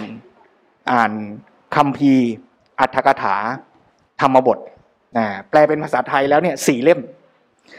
สี่เล่มเนี่ยเล่มหนึ่งประมาณร้อยกว่าหน้า ข้อสอบออกไม่ยาก เลือกเอาหนึ่งหน้าในสี่ร้อยกว่าหน้านั้นอะมาให้แปล ถ้าแปลได้ผ่าน แปลไม่ได้ปีหน้ามาสอบใหม่ ปีหน้าเลยครับ ปีหน้า ปีละครั้ง ปีละครั้ง โอ้วัดกันว่าหนึ่งหน้าเนี้ยถ้าคุณแปลโดยทฤษฎีก็คือว่าถ้าคุณเรียนเก่งจริง ไม่ว่าจะออกหน้าไหนคุณต้องแปลได้ทำได้ อ่า ในอีกมุมหนึ่งก็คือ ถ้าเล็งได้ว่าออกหน้าไหน ก็เตรียมหน้านั้นไปอะก็สอบก็ผ่านได้เลย เอออันนี้อ่าก็ก็มีทั้งสองส่วนถูกไหมอ่าครูนักเรียนที่เก่งจริงๆก็อ้าวเรียนให้ได้อืมอาจจะต้องใช้เวลาหลายปีอะกว่าจะเก่งขนาดนั้นอะและเอาจริง ๆ นะ หน้าแรกอะที่ต้องแปลอะมันเป็นหน้าที่ยากที่สุดในสี่เล่มเลยอะนั่นแปลว่า ระบบหลักสูตรที่ท่านวางไว้เนี่ยอาตมาก็ไม่แน่ใจนะ ท่านอาจจะวางสำหรับคนเก่งอะ คือต้องแปลเก่งจริงๆอะเปิดมาหน้าแรกแล้วแปลได้ขนาดนั้นอะนะฮะคือถ้าเปรียบเป็นหลักสูตรภาษาอังกฤษก็คือหน้าแรกอะมันมีทั้ง active voice มีทั้ง passive voice มีทั้ง complex sentence มีทั้งประโยคเชื่อมประโยคความซ้อนมีทั้ง inversion อยู่ในประโยคหน้านั้นอะครบครบ มันก็เลยโหดอะอืมคำถามก็คือว่าเราเราทำการสอบให้มันยากด้วย แล้วกว่าขวดจะถูกผลิตออกมาอย่างที่เมื่อกี้ทิศใช้คำว่าเจรไนซะเหลือเกินเนี่ย ซึ่งจะออกมาเป็นขวดที่ไม่มีปากเนี่ย มันก็ยังยากซะอีก ตัวชีวิตของคนคนหนึ่งที่เข้าไปสู่ระบบการศึกษาอย่างนี้ก็เลยต้องเสียเวลาในชีวิตมากมายมหาศาล เพื่อที่จะออกมาเป็นขวดไม่มีปากครับหลวงพ่อเสนอทางออก ว่าน่าจะขยายจำนวนชั้นเรียนให้พอดีกับเนื้อหาวิชาที่จะเรียนได้ในปีหนึ่งหนึ่งอืมแทนที่จะต้องบีบคั้นเอาทุกอย่าง ว่าภายในหนึ่งปีจะต้องแปลให้ได้สี่เล่มอืม ถ้าเราซอยย่อยแยกออกมาแล้วค่อย ๆ พัฒนาไปทีละขั้น นักเรียนอาจจะใช้เวลาในการเรียนแล้วผ่านหลักสูตรนี้ได้ในเวลาที่กระชับลงก็ได้ หรือจัดสอบเป็นรอบๆอะไรก็แล้วแต่เนี่ยนะฮะเพราะฉะนั้นตัวอย่างทั้งหมดเนี้ยย้ำอีกทีหนึ่งว่า เราไม่ได้กำลังพูดในเชิงที่จะตำหนิติโทษ ว่าอะไรใครผิดหรือไม่ดี แต่เรากำลังมองให้เห็นปัญหาชัดๆ ว่าสิ่งที่ปรากฏเป็นอยู่ในระบบสังคมสงฆ์ในการศึกษาของสงฆ์เนี่ยมันมีปัญหาอย่างไรบ้าง มันส่งผลกระทบ ทั้งต่อตัวผู้เรียน ต่อสังสังฆะสังคมสงฆ์เอง และต่อสังคมประเทศชาติอย่างไร เพื่อเราจะได้มาหาทางแก้ไขกัน ซึ่งพอฟังพระครูเล่าแบบเมื่อกี้นี้แล้วครับ ผมมองเห็นว่านอกจากเรื่องของหลักสูตรเองที่อาจจะไม่ได้ส่งเสริมให้ พระหรือพระเนนที่ได้เข้ามาเรียนนะครับมีความรู้ความสามารถในการไปใช้ในคฤหัสถ์ได้มากขึ้นเอง ตัวหลักสูตรเองหรือกระบวนการที่สอบปีละครั้งเองอะก็เป็นส่วนหนึ่งของความกันศึกของหลักสูตรเหมือนกันด้วยไหมครับ เพราะว่ามันเลยทำให้ถ้าสมมติว่า คุณไม่สามารถสอบในปีนี้ได้ ต้องรออีกหนึ่งปีถึงไปสอบใหม่ แปลว่าถ้าคุณต้องการจะเติบโตในสายหลักบริหารของคณะสงฆ์ก็ต้องอยู่ในนี้สอบไปเรื่อยๆ ได้แค่ปีละครั้งไปอีกนาน เออ พอทิศพูดอาตมาก็เหมือนจะคล้อยตาม ตอนแรกไม่ทันคิดว่า ครูบาอาจารย์ท่านตั้งใจหรือเปล่า เอ๊ะ หรือเป็นแผนของท่าน เออ เป็นไปได้เหมือนกันนะๆครับใช่ไหมแต่โดยสรุปแล้วก็เนี่ยแหละ แปลว่า ระบบการศึกษาของสงฆ์เนี่ยเป็นอย่างเนี้ย เพราะฉะนั้นหลวงพ่อสมเด็จก็ชวนให้เห็นว่าเมื่อเมื่อเราเห็นอย่างนี้นะ เราก็ไม่ได้ว่าจะไปตำหนิติเตียนกันนะนะแต่ว่าเราก็ต้องอย่าลืมที่จะให้ความเป็นธรรม แก่พระเนนด้วย หมายความว่า ถ้าเราเข้าใจสภาพปัญหาอย่างนี้ชัดขึ้น เราจะไม่ได้มองในสายตาคนนอก แล้วก็ติว่าพระไม่ดีเนนไม่เก่งเรียนไม่ได้เรื่อง ไม่มีประโยชน์ แต่เบื้องหลังของท่านอะ มันมีปัญหาอย่างเนี้ยต่อให้ท่านอยากเรียนอยากศึกษามันก็มีข้อจำกัดของหลักสูตรของระบบของกลไกที่ระบบรัฐและสังคมวางเอาไว้อะ เพราะฉะนั้นถ้าเราไม่ช่วยกันแก้ที่สาเหตุ แล้วจะมาติอยู่ปลายทาง ว่าดูสิขวดออกมาไม่มีประโยชน์ขวดออกมาไม่มีประโยชน์ ก็แล้วโรงงานมันมีปัญหานะไม่แก้กันเหรออืมถ้าไม่แก้ที่โรงงาน แล้วเราจะมาติกันที่ปลายทางคือขวดไม่มีปาก ปัญหามันก็ไม่มีทางถูกแก้นะแล้วก็ดูจะไม่ค่อยเป็นธรรมกับขวดที่ถูกผลิตออกมาสักเท่าไหร่ด้วยนะครับ ซึ่งซึ่งที่บอกไอ้เรื่องพระ เรื่องของหลักสูตรการพาศึกเนี่ยก็เป็นส่วนหนึ่งของปัญหาตรงนั้นที่เราก็ต้องให้ความเป็นธรรมกับพระเนนด้วยนะครับ แต่ว่าฐานความคิดที่เราจะมีทัศนคติเหล่านั้นเนี่ยครับมีตัวอย่างอยู่ก็คือทัศนคติที่มองว่าพระพระเนนเนี่ยควรจะอยู่ในระบบการศึกษานานๆ โดยที่ไม่ควรศึกเนี่ยเป็นฐานความคิดที่ขาดความเข้าใจจากสภาพความเป็นจริง ว่าการกันศึกเนี่ย มันเป็นไปไม่ได้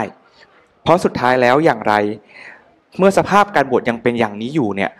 พระเนรเหล่านั้นก็จะมีถึงวันที่ต้องหลุดออกจากระบบของคณะสงฆ์ไปไปเป็นคฤหัสถ์อย่างแน่นอนหรือกว่า 95%ที่พรูฟมาแล้วเป็นแบบนั้นนะครับ หรือการกันศึกเนี่ยก็จะเป็นผลร้ายมากกว่าผลดีด้วยซ้ำสรุปการศึกไม่ได้ผล เจ็บปวดกว่านั้นคือdot point สุดท้ายในเรื่องนี้หลวงพ่อบอกว่าปัญหาปัจจุบันน่าจะไม่ใช่ปัญหาเรื่องพระสึก แต่เป็นเรื่องพระไม่สึกมากกว่าอ่าเวรกรรมอีก คือไอ้เก้าสิบห้าเปอร์เซ็นต์ที่สึกไปก็ดูจะไม่ work ไอ้ห้าเปอร์เซ็นต์ที่ไม่ยอมสึกนี้ไม่ใช่ว่าดีอีกนะ กลายเป็นว่าไอ้ที่อยู่เนี่ยไม่ work กว่าคือหนักกว่าไอ้เก้าสิบห้าเพราะออกไปแล้วไม่รอดไง ไม่รู้จะออกไปเอาตัวรอดยังไง ก็เลยอยู่ต่อ เป็นปัญหาหนักกว่าอีกคือพระที่ไม่ศึก อืม เอ๊ะหรือเรา ไม่เอาแล้วสิ เป็นห้าเปอร์เซ็นต์นั้นหรือเปล่าครับ เป็นห้าเปอร์เซ็นต์นั้นหรือเปล่าเนี่ยอ้าวอย่างนี้นี่ยุ่งแล้วฮะนั่นแสดงว่าไอ้การที่เราจะจัดการศึกษาให้กับพระเนี่ยก็อาจจะต้องกลับมามองกันให้ชัดว่า แล้วอะไรกันล่ะที่พระควรเรียน อะไรกันล่ะที่จะเป็นประโยชน์ แก่พระซึ่งย้ำอีกทีว่าพระไม่ได้หมายถึงคนวิเศษ ไม่ใช่ซุปเปอร์แมนพระคือลูกหลานชาวบ้าน ที่มาบวชเพื่อเรียนรู้ฝึกหัดพัฒนาตน เพื่อที่จะพัฒนาชีวิตเขาเองด้วย แล้วเพื่อที่เขาจะได้พร้อมไปทำประโยชน์ แก่ชุมชน แก่สังคม แก่รัฐ เพราะฉะนั้นสิ่งที่พระควรจะเรียนเนี่ยก็ต้องมาวางหลักกันให้ชัด ว่าไม่ควรตั้งอยู่บนฐานความคิดว่า เพราะจะเรียนเพื่อให้พระไม่ศึก แต่ควรจะเป็นไปโดยเหตุผลที่เกี่ยวกับความรู้ความเข้าใจ การประพฤติปฏิบัติและประโยชน์ทางพระศาสนาโดยตรง เช่นว่า วิชาการนั้นเรียนแล้ว จะช่วยส่งเสริมความเข้าใจธรรมะให้ง่ายขึ้นหรือเร็วขึ้นหรือไม่ เรื่องนั้นเรียนรู้แล้วทำให้ทราบซึ้งในศาสนคุณมากขึ้นหรือไม่ วิชานั้นเรียนแล้วจะช่วยในการบำเพ็ญศาสนกิจให้ผลดีขึ้นหรือไม่ วิชานั้นมีประโยชน์ แต่เมื่อเรียนจบไปแล้วเหมาะสมกับสมณภาวะหรือไม่ ดังนี้เป็นต้นโอ้สี่หลักนี้อาตมาจับหลักได้นี่ ชัดมากเลย เพราะว่า บางทีก็จะมีพระมีเพื่อนมีรุ่นน้องมาปรึกษา ว่าเนี่ยจะไปเรียนหลักสูตรนั้นจะไปเรียนหลักสูตรนี้จะไปเข้าอบรมคอร์สนั้นคอร์สนี้เนี่ยดีไหมก็เอาสี่หลักเนี่ยมาจับ ถ้าเกิดว่าเรียนแล้วเป็นประโยชน์ในการเข้าใจธรรมะ ในการเข้าใจศาสนาในการบำเพ็ญศาสนกิจ แล้วก็เหมาะสมกับสมณภาวะด้วยนะเอ้ยบางอย่างมันมีประโยชน์จริงอะ่ะ แต่จะให้พระไปเล่นดนตรีจะให้พระไปร้องเพลงธรรมะ มันก็อาจจะไม่เหมาะสม ก็ต้องเลือกจัดสรรเอาให้เหมาะอาตมาคิดว่าถ้าเราจับหลักนี้กันให้ชัด แล้วเราสามารถจัดตั้งวางระบบการศึกษาที่ตอบโจทย์อย่างนี้ได้ เราน่าจะมีหวัง อาจจะไม่ใช่ระบบของคณะสงฆ์ใหญ่ก็ได้ แต่อย่างวัดยาณเวศกวันก็พยายามทำทำหลักสูตรตามรอยพุทธธรรมบ้างทำหลักสูตรเรื่องการอบรมในการที่จะเยียวยาดูแลผู้คน แล้วฝึกทักษะให้พระมีความรู้ความเข้าใจพุทธธรรมชัดขึ้น ให้พระมีความรู้ความเข้าใจในเทคนิค ที่จะสื่อสารให้คำปรึกษากับผู้คนไม่ใช่ว่าตั้งตาลปัดเทศอย่างเดียว อย่างนี้เนี่ยก็อาจจะพอเป็นตัวอย่างเล็กๆ ถูกผิด ครูบาอาจารย์ญาติโยมก็ช่วยชี้แนะบอกกันได้นะโยมนะ แต่ก็ชวนให้เห็นว่า ถ้าเราจับหลักได้เราจะค่อยๆพยายามทำเท่าที่เราจะพอทำกันได้นี่แหละ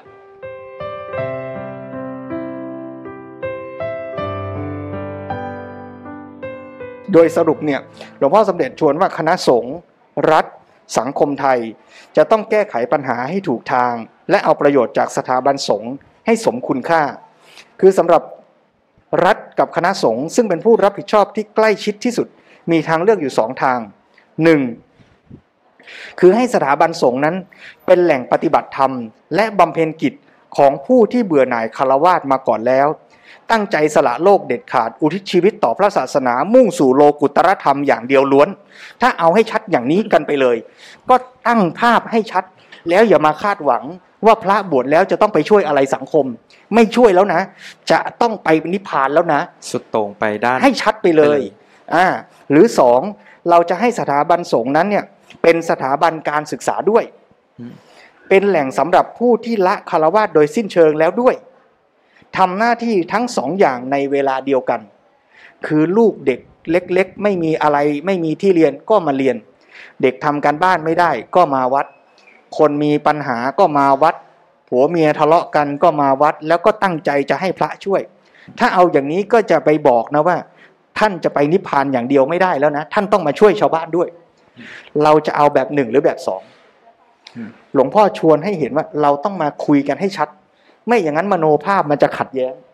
แล้วถ้าความจริงตามที่เป็นอยู่ในปัจจุบัน หลวงพ่อสมเด็จบอกว่าสถาบันสงฆ์ก็เหมือนอยู่ในทางเลือกที่สองอยู่แล้ว แต่เพราะไม่รับรู้สภาพที่เป็นจริงนั้น จึงทำให้เกิดพฤติกรรมที่ขัดกับความเป็นจริง สิ่งที่มีอยู่ก็ไม่ถูกจัดให้มีประสิทธิภาพ ความมุ่งหมายบางอย่างที่ควรจะมีก็ขาดไป ความมุ่งหมายที่ตั้งไว้ก็ไม่ได้ผลจริง และเกิดความคลาดเคลื่อนไข้เขวต่างๆ มากมาย เราก็ต้องกลับมาเห็นเป้าหมายกันให้ชัดว่าเอาละถ้าเราจะเห็นวัดเป็นสถาบันการศึกษาที่จะพัฒนาคน ให้ตัวเองก็พัฒนาบริสุทธิ์ผุดผ่องมากขึ้นด้วยด้วย แล้วก็ยังมีบทบาทหน้าที่ต่อสังคมด้วย เราก็ต้องมาจัดตั้งการศึกษา จัดระบบการเรียนรู้ แล้วก็สร้างช่องทางสัมพันธภาพระหว่างวัดกับชุมชนที่เหมาะสม ซึ่งเอาจริง ๆ เรื่องนี้ อาตมาก็รู้สึกว่าท้าทายมาก เพราะสภาพสังคมชนบท ในแบบ 60 ปีร้อยปีที่แล้วมันเปลี่ยนไปมาก เคยคุยกับครูบาอาจารย์หลายท่านเหมือนกันว่า เราอาจจะต้องระดมนักคิด ผู้มีความรู้และความปรารถนาดี ชาวพุทธเราที่จะมาทำวิจัยมาศึกษามาถกคิดกันอย่างจริงจัง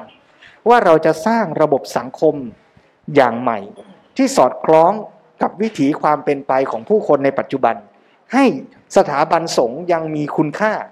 สมประโยชน์ได้อย่างไร นี่เป็นโจทย์ท้าทาย แต่ก่อนจะไปหา solution เนี่ยมันต้องเริ่มจากการเข้าใจปัญหาให้ชัดก่อน และที่สำคัญเหมือนที่ผมบอกไปตอนแรกว่าหลังจากหนังสือเล่มนี้จบอะครับ มันเลยต้องทำให้ พุทธศาสนิกชนอย่างเราต้องรู้ตัวว่าเราเป็นหนึ่งในปัจจัยที่มีผลต่อการแก้ปัญหานี้ด้วย ไม่ใช่ลอยตัวหรือแยกออกมาจากปัญหาว่าสถาบันสงฆ์ก็แก้กันไป แต่เราเองก็เป็นส่วนหนึ่งที่ต้องมาช่วยกันคิด ช่วยกันทำและเป็นส่วนหนึ่งในการแก้ปัญหานี้ไปด้วยเหมือนกันนะครับปัญหาความเสื่อมเสียของคณะสงฆ์เนี่ยหลวงพ่อเสด็จพูดถึงบทบาทตามหน้าที่ของพระสงฆ์คือธรรมทาน แปลว่าให้ธรรมะ รวมความก็คือช่วยประชาชนในด้านปัญญา และในทางคุณธรรม อันนี้เป็นบทบาทหลัก แต่ปัจจุบันเนี่ยมีการพูดกันมากว่าพระสงฆ์ทำบทบาทอย่างนั้นอย่างนี้ที่ไม่ถูกต้องไม่ดีงาม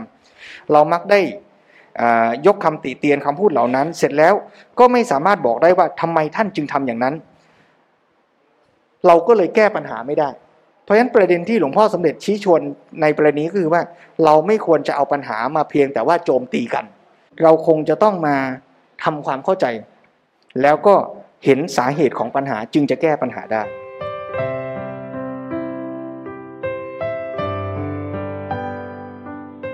ทางหลวงพ่อเองก็ได้ชี้ชวนให้อีกมุมมองหนึ่งด้วยว่า ถ้าเราต้องการจะช่วยหาทางออกให้ท่านสามารถทำบทบาทของพระได้อย่างเต็มที่เนี่ยในฐานะของเราเองที่พุทธศาสนิกก็สามารถชี้แนะช่องทางให้ท่านเข้าใจ สภาพของสังคมปัจจุบัน และแนวทางที่ท่านจะเข้ามามีส่วนช่วยเหลือ ได้สมกับสภาวะและฐานะของท่านด้วยนะครับซึ่งจริงๆในมุมพระอาตมาว่าตรงนี้เป็นสิ่งที่ดีมาก ถ้าโยมชาววัด เราจะช่วยกัน แล้วลองมองว่าบทบาทของพระควรทำอะไรอืมในมุมกลับกันอาตมากลับรู้สึกว่าสิ่งที่ตัวเองได้รับคำตอบคือญาติโยมกำลังบอกพระว่า ท่านบวชมาไม่ต้องเรียนเยอะหรอก ท่านแค่มานั่งรับสังฆทานแล้วไปสวดมนต์เจริญพุทธมนต์กินข้าวตอนเพลนที่บ้านเนี่ยก็พอใจแล้วครับ เอาจริง ๆนะโยมอาตมาจะทำความเข้าใจกับโยมให้ชัดตรงเนี้ยว่าโยมอยากให้พระทำอะไรเอาให้แน่ ถ้าโยมพูดมาชัด ๆ เลยนะ บอกว่าพระบวชมาไม่ต้องเรียนหรอกเจ้าค่ะ แค่มาสวดมนต์ฉันเพลเนี่ยดิฉันก็สบายใจแล้ว เอาจริงนะโยมอาตมาเอาจริงนะเนี่ย ต่อไปวัดยานก็ไม่ต้องเรียนกันละถ้างั้นอะก็เน้นเรื่องสวดมนต์แล้วไปฉันเพลกันซะให้อิ่ม เอาจริง ๆนะโยม เราเคยทำข้อมูลในครับหนึ่งปีเนี่ย พระไปกิจนิมนต์บ้านโยมเนี่ย ใช้จำนวนชั่วโมง คูณกับจำนวนพระที่ภาษาธุรกิจเขาเรียกแมนอาวเนี่ยครับ มหาศาลเลยนะอืม แล้วภาระงานหลักที่สุด หรือกิจกรรมหลักที่สุดในงานเผยแผ่พุทธศาสนาของแม้แต่วัดญาณเวศกวัน ซึ่งชื่อว่าเป็นวัดที่เจ้าอาวาสเชี่ยวชาญชำนาญเรื่องการสอนธรรมะ แต่งหนังสือเยอะที่สุดเนี่ยนะแต่ภารกิจหลัก workload ที่เยอะที่สุด คือกิจนิมนต์ฉันเพลโอ้แปลว่าอะไรอันนี้น่าสนใจแปลว่านี่คือฉันทามติที่ประชาชนได้ลงมติเอกฉันท์แล้วว่า ภาระงานหลักที่พุทธบริษัทต้องการให้พระ วัดยานเวศกวันทำคือสวดมนต์ฉันเพลกิจนิมนต์กิจนิมนต์แล้วโยมก็จะมีเหตุผลเสมอว่า นานๆครั้งพระคุณเจ้า ปีละครั้งเดียวเท่านั้น ใช่โยมบ้านโยมน่ะ ปีหนึ่งหนึ่งครั้ง แต่โยมที่มาวัดนะมีหลายบ้านโยม เพราะฉะนั้นเนี่ย หมุนเวียนกันไปนะ ฉันวนไปเนี่ยหนึ่งปีก็ไม่ครบทุกบ้าน เพราะฉะนั้นโยมได้โปรด อย่าได้ถือโทษโกรธกันเลยเวลานิมนต์พระวัดญาณแล้วพระบอกว่าไม่มีพระไปอะ นั่นแปลว่า workload มันเต็มแล้วอืมแล้วในความโหดร้ายก็คือว่า นั่นแปลว่า เวลาที่พระมาบวชวัดญาณเนี่ย งานหลักคือรับสังฆทานกับไปกิจนิมนต์เนี่ยแปลว่าอะไร ถ้าภาพนี้เป็นจริงอย่างที่อาตมาพูดเนี่ยแปลว่า เวลาในการศึกษาคือส่วนน้อย เวลาในการที่จะมากิจกรรมแล้วพูดธรรมะกันอย่างเงี้ย กลายเป็นส่วนน้อยนะโยม หรือถ้าโยมมองดูรอบๆ วัดก็ได้ ตอนเนี้ยโยมที่มาวัดส่วนใหญ่อะจะไปอยู่ตรงที่ถวายสังฆทาน แต่โยมที่จะมานั่งฟังธรรมะหรืออ่านหนังสือกันเนี่ย หรือมาคุยกันเรื่องธรรมะเรื่องการปฏิบัติเนี่ยน้อยกว่ามาก ซึ่งอย่างนี้เนี่ยอาตมากำลังย้อนกลับมาถาม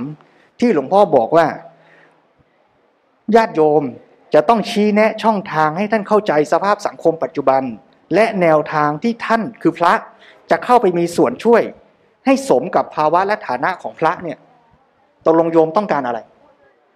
ถ้าโยมไม่ต้องการธรรมะ ถ้าโยมไม่ต้องการฝึกทักษะชีวิต โยมไม่ต้องการฝึกกรรมฐาน โยมไม่ต้องการฝึกการรักษาจิตใจ โยมไม่ต้องการความรู้ในการที่จะบริหารชีวิต ดูแลจัดการทรัพย์ตามหลักที่พระพุทธเจ้าสอน มีวินัยในการจัดการชีวิต มีทักษะในการแก้ปัญหาชีวิต โยมยังอยากให้พระช่วยเหล่านั้นบ้างหรือเปล่าอืมถ้าโยมไม่ต้องการ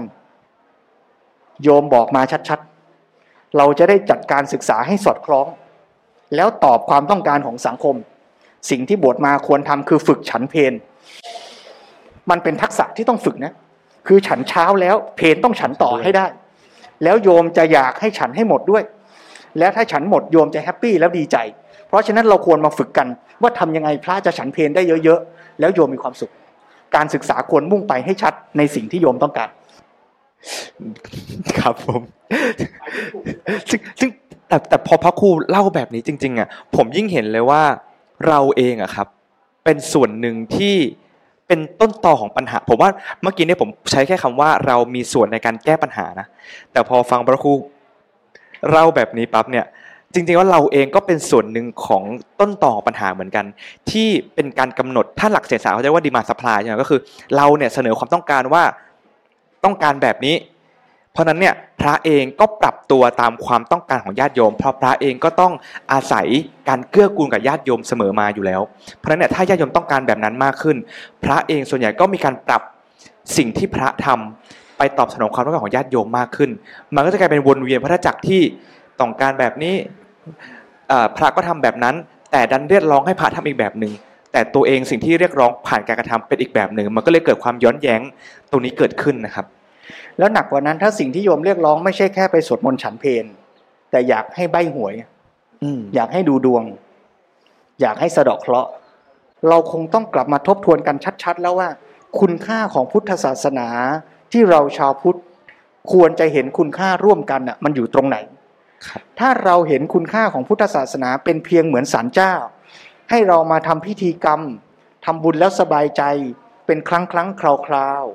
ๆทั้งฝ่ายพระและฝ่ายโยม รวมทั้งสิ่งก่อสร้างในวัด มันก็จะเปลี่ยนแปลไปในทิศทางนั้นน่ะครับแต่ถ้าเรากลับมาตั้งหลักกันใหม่ให้ชัด ว่าเรากำลังเห็นคุณค่าของคำสอนของพระพุทธเจ้า ในฐานะที่เป็นเครื่องมือในการดำเนินชีวิต พัฒนาทักษะให้ลูกเรามีความใฝ่รู้ มีฉันทะในการศึกษา อยากเป็นคนที่ดี มีความเข้าใจว่าธรรมะของพระพุทธเจ้าจะช่วยคนในวัยทำงาน ให้เห็นคุณค่าและมีความสุขกับสิ่งที่ทำได้ เห็นคุณค่าและมีความตั้งใจที่จะพัฒนาตัวเองในการทำงาน ในการอยู่ร่วมกันในสังคมได้ เราจะมาขุดเพชรจากพระไตรปิฎกขุดเอาสิ่งที่มีคุณค่าแท้จริงจากพระพุทธศาสนาแล้วมาเรียนมาสอนกัน โยมอยากสมัครเรียนคอร์สในการที่จะดูแลชีวิตพัฒนาจิตใจ พระก็ต้องไปฝึกหัดเรียนรู้มาสอนโยม โยมอยากเรียนรู้เรื่องทักษะในการบริหารชีวิตวางแผนชีวิต พระก็ต้องไปหาความรู้ ไปคุยกับโยม ไปฝึกหัดไปพัฒนาแล้วมาสอนมาบอก มาฝึกมาเรียนด้วยกัน สิ่งนี้ไม่ใช่อุดมคติไกลเกินไปโยม พระที่วัดพยายามช่วยกันทำมีหลายหลักสูตรหลายคอร์สหลายกิจกรรม เช่นบางทีทำเป็นเกมเลยนะ แล้วก็ชวนโยมให้เห็นเรื่องเป้าหมายชีวิต เรื่องปัญหาในชีวิต การเตรียมการวางแผนแม้ทั้งเรื่องในเรื่องการเงินในเรื่องความสุขของชีวิตคืออะไรเรื่องสัมพันธภาพ มันมีกิจกรรมเหล่านี้อยู่ แต่พูดกันตรงๆว่า มันเป็นของที่ขายยาก ขายไม่ใช่ขายเอาเงินนะ แต่หมายถึงว่า ความต้องการหรือความสนใจของชาวพุทธที่มาวัดมีน้อย หรืออาจจะเป็นเพราะพระยังทำไม่เก่งก็ไม่รู้นะก็อาจจะต้องมาช่วยกันน่ะ ว่าแล้วทำยังไงสิ่งเหล่านี้จะเกิดเป็นประโยชน์ได้ มันเป็นปัญหาไก่กับไข่เหมือนกันนะครับเออเหมือนว่าเราเราเองก็เป็นส่วนหนึ่งของปัญหาที่เรียกร้องให้พระทำอีกแบบหนึ่งพระเองก็ต้องตอบสนองญาติโยมด้วยการทำแบบนั้นจริง ๆ เพราะนั้นมันไก่กับไข่ว่าแล้วอะไรควรจะได้รับการแก้ไขก่อนกัน เพื่อที่จะไปฉุดให้อีกฝั่งหนึ่งเปลี่ยนแปลงเหมือนกันอะไรเงี้ยครับ ก็เลยแบบ เออน่าสนใจประเด็นนี้นะอาตมาว่ามันคงต้องค่อย ๆ ขยับกันทั้งคู่อะครับ คือพระก็พยายามขยับ แล้วก็พยายามจะชวนโยมเฮ้ยโยม นอกจากจะมาทำบุญแล้ว นอกจากจะมาทำบุญถวายสังฆทานฉันเพลแล้วเนี่ย มาศึกษาหน่อยไหมมาเรียนรู้ธรรมะหน่อยไหมพระก็พยายามขยับ โยมก็พยายามช่วยกันขยับครับผมแล้วถ้าถ้าจังหวะมันไปกันได้ พร้อมกันมันก็จะเกิดอะไรบางอย่างแหละอืม แต่แต่บางอย่างมันมันมันมันพยายามขยับแล้วมันไม่ขยับก็มีนะนะอย่างที่วัดยานเนี่ย ครูบาอาจารย์นั้นก็พยายามเห็นว่าโยมอยากนิมนต์พระไปกิจนิมนต์เยอะเนี่ย ก็พยายามจะเสนอรูปแบบใหม่นะเรียกว่ากิจนิมนต์มินิอืมอ่ายุคยุคที่เคยเจอไหมกิจนิมนต์มินิผมไม่เจอผมโควิดพอดีครับอ่ากิจนิมนต์มินิเนี่ยคือไอเดียว่าโยมไม่ต้องนิมนต์พระถึงเก้ารูปหรอกอืมเก้ารูปไปเนี่ย องค์ที่สวดจริง ๆ เนี่ยเอ่อ สวดทุกรูปไปแหละ แต่ว่าองค์ที่เทศก็องค์หัวองค์เดียว องค์ที่พรมน้ำมนต์ก็องค์หัวองค์เดียว อีกแปดรูปที่เหลือข้างหลังเนี่ย ไปนั่งช่วยสวดแล้วก็ช่วยฉันฉัน เอางี้ไม่โยมเราย่อลงหน่อยอ่าอาจจะไปแค่สามรูปพอแหมถ้าไปสามรูปนี่พระเก้ารูปไปได้สามงานเลยนะอ่าอ่าแยกตัวไป แล้วที่สำคัญคือพระไปสามรูปเนี่ย ไม่ได้ไปสวดให้โยมนั่งฟังแล้วก็สับประงกเฉยๆแต่เอาใหม่ ไปสวดมนต์แปลด้วยกัน แล้วพาโยมอะสวดไปด้วยกันเลย อืมอ่าโยมก็รู้ความหมายด้วย แล้วก็องค์หนึ่งพาสวดแปล อีกองค์หนึ่งเทศ อีกองค์หนึ่งนั่งสมาธิอ่าได้บุญหลายอย่างเลยคราวนี้ครับ แทนที่จะมานั่งฟังพระสวดแล้วก็ไม่รู้เรื่องเฉยๆสวดมนต์แปลเลย ฟังธรรมด้วย เจริญจิตภาวนาด้วย แล้วพระสามรูปไปนี่มีบทบาทหน้าที่แบ่งกันทำช่วยกันสอนครับโยมก็ได้ประโยชน์เต็มที่ ผลปรากฏว่าไม่มีใครสนใจ ขอแบบเดิมเก้ารูปดีกว่า โอ้เนี่ยพยายามขยับแล้วแต่ไม่เวิร์กเอามาฟ้องให้โยมฟังนะราะฉะนั้นอันนี้ก็เป็นตัวอย่างอย่างที่ทิศว่า คือเราคงต้องค่อยๆ ชวนกันขยับ แต่ไอ้ขยับจังหวะนี้โยมไม่เล่นด้วย โยมไม่ชอบ ก็เอาใหม่ ลองแบบอื่นทำแบบอื่นลองวิธีอื่น พระก็คงต้องขยับ แล้วลองค่อยๆหาทางนำเสนอต่อสังคมไปเรื่อยครับๆแล้วถ้าช็อตไหน อันไหนมันบังเอิญมันตรง ไม่ใช่บังเอิญตรงละคือคิดไปคิดมาแล้วมันได้ช่องที่พอดีครับมันก็อาจจะขยับได้ก็ได้ครับ แต่ก็ยังไม่หยุดที่จะขยับแม้ว่าลองกันมาหลายแบบหลาย project แล้วไม่ work ก็ยังพยายามที่จะขยับกันต่อ แล้วก็ให้ความสบายใจกับโยมฝั่งหนึ่งว่าอย่างน้อยในหมู่สังฆะพระที่วัดญาณรวมทั้งครูบาอาจารย์อีกหลายวัด ไม่ใช่เฉพาะที่วัดยานเท่าที่อาตมารู้จัก และได้มีส่วนไปร่วมเรียนรู้ ท่านไม่ได้ท้อแท้ท้อถอยกับระบบการศึกษาที่เป็น หลายท่านอยู่ในระบบการศึกษาของคณะสงฆ์ในปัจจุบันก็จริง เป็นครูบาอาจารย์ที่สอนบาลี แต่ท่านก็มีวิสัยทัศน์ และพยายามที่จะช่วยการพัฒนาระบบการศึกษาสุดสงวนของสังคมครับพระให้พัฒนาแล้วต่อยอดดีขึ้น มีครูบาอาจารย์หลายท่านที่มองเห็นปัญหาอย่างที่หลวงพ่อสมเด็จเล่าไว้ในหนังสือเล่มนี้ แล้วค่อยๆ พยายามขยับ แต่โยมอย่าเพิ่งคาดหวังมาก แล้วอย่าเพิ่งไปกดดัน ว่าถ้าท่านทำยังไม่สำเร็จ แปลว่าคณะสงฆ์ย่อยยับแล้วไม่มีอะไรดีครับ เห็นใจพระหน่อย เห็นใจกันและกันในฐานะ สมาชิกของพุทธบริษัท คือ The Buddhist Company แล้วเราทั้งหมดคือผู้มีส่วนร่วมเป็นเจ้าของด้วยกัน อย่าโยนภาระไปให้พระเป็นผู้ดูแลบริษัทนี้ แล้วโยมกลายเป็นคนนอกที่มองดูผลประกอบการของบริษัทนี้เท่านั้น แต่ขอชวนโยมและพวกเราทั้งหมด ไม่ว่าจะเป็นทิศไม่ว่าจะเป็นอุบาสกอุบาสิกา พระคุณเจ้าสามเณรเราต้องมาร่วมกันเป็นผู้ร่วมบริหาร เป็นผู้ถือหุ้นของ The Buddhist Company แล้วช่วยกันหาทาง ช่วยกันขยับไปด้วยกัน ขยับแล้ว work ก็ขยับต่อ ขยับแล้วไม่ work เราก็หาทางใหม่ แต่อย่ามองอยู่ข้างนอกแล้วชี้นิ้วเข้ามา เพียงเพื่อบอกว่าบริษัทนี้มันกำลังจะล่มจม เพราะมันคือบริษัทของพวกเราทุกคน สาธุครับ จบได้อย่างสวยงามครับพระครูผมผมเห็นแหละว่าใน เราเองก็เป็นส่วนหนึ่งที่เห็นปัญหาของสถาบันสงฆ์มา แล้วก็ยิ่งหนาหูมากยิ่งขึ้นในยุคที่โซเชียลรุนแรง เราเห็นข่าวต่างๆ มากมาย ไม่ว่าจะเป็นข่าวดีร้ายปานกลางหรือร้ายมากๆ ซึ่งที่ผ่านมาแม้กระทั่งเราเองที่เคยบวชเรียนมาแล้วครับ เราเองก็ยังรู้สึกว่าสถาบันสงฆ์ควรต้องปรับปรุงยังเป็นหนึ่งคนที่มองออกมาจากมุมนอกและชี้เข้ามาว่า สถาบันสงฆ์ตอนนี้ทำไม่ถูกต้องควรจะต้องปรับปรุง ซึ่งหนังสือเล่มนี้เองก็ได้บอกเหมือนกันว่า สถาบันสงฆ์เองก็มีส่วน ที่จะต้องปรับปรุง ไม่ว่าจะเป็นกระบวนการคัดกรองเข้ามาศึกษาหรือกระบวนการคัดออกด้วยซ้ำเพื่อต้องการเหลือคงไว้ซึ่งคนที่สมบูรณ์พร้อมกับ Buddhist Company แห่งนี้ แต่พอได้อ่านหนังสือเล่มนี้ แล้วได้พิจารณาย้อนมองจริง ๆ แล้วเอาตัวเองเป็นหนึ่งใน stakeholder หรือเป็นส่วนหนึ่งของคอมพานีนี้จริง ๆ เนี่ย มันยิ่งทำให้เรารู้สึกว่าทุกครั้งที่เรามองเห็นภาพข่าวต่างๆ ว่าพระไม่ดี เราเองก็ต้องตระหนัก และเราเองก็ต้องร้อนตัวเหมือนกันว่า เราคือส่วนหนึ่งที่ทำให้สถาบันสงฆ์ตอนนี้เสื่อมโทรมลง เราสามารถทำอะไรบ้าง พูดคุยกับใครบ้าง เพื่อที่จะทำให้สถาบันสงฆ์แห่งนี้ กลับมาสวยงาม และเป็นที่พึ่งพิงเกื้อกูลซึ่งกันและกันต่อไปได้อย่างยั่งยืนอนาคต ก็ฝากทุกท่านที่ดูคลิปวันนี้หรือว่า ได้อ่านหนังสือเล่มนี้ด้วยนะครับ เราเองก็สามารถช่วยเหลือสถาบันสงฆ์แห่งนี้ได้ให้ดีขึ้นงอกเจริญงอกงามยิ่งขึ้นได้นะครับ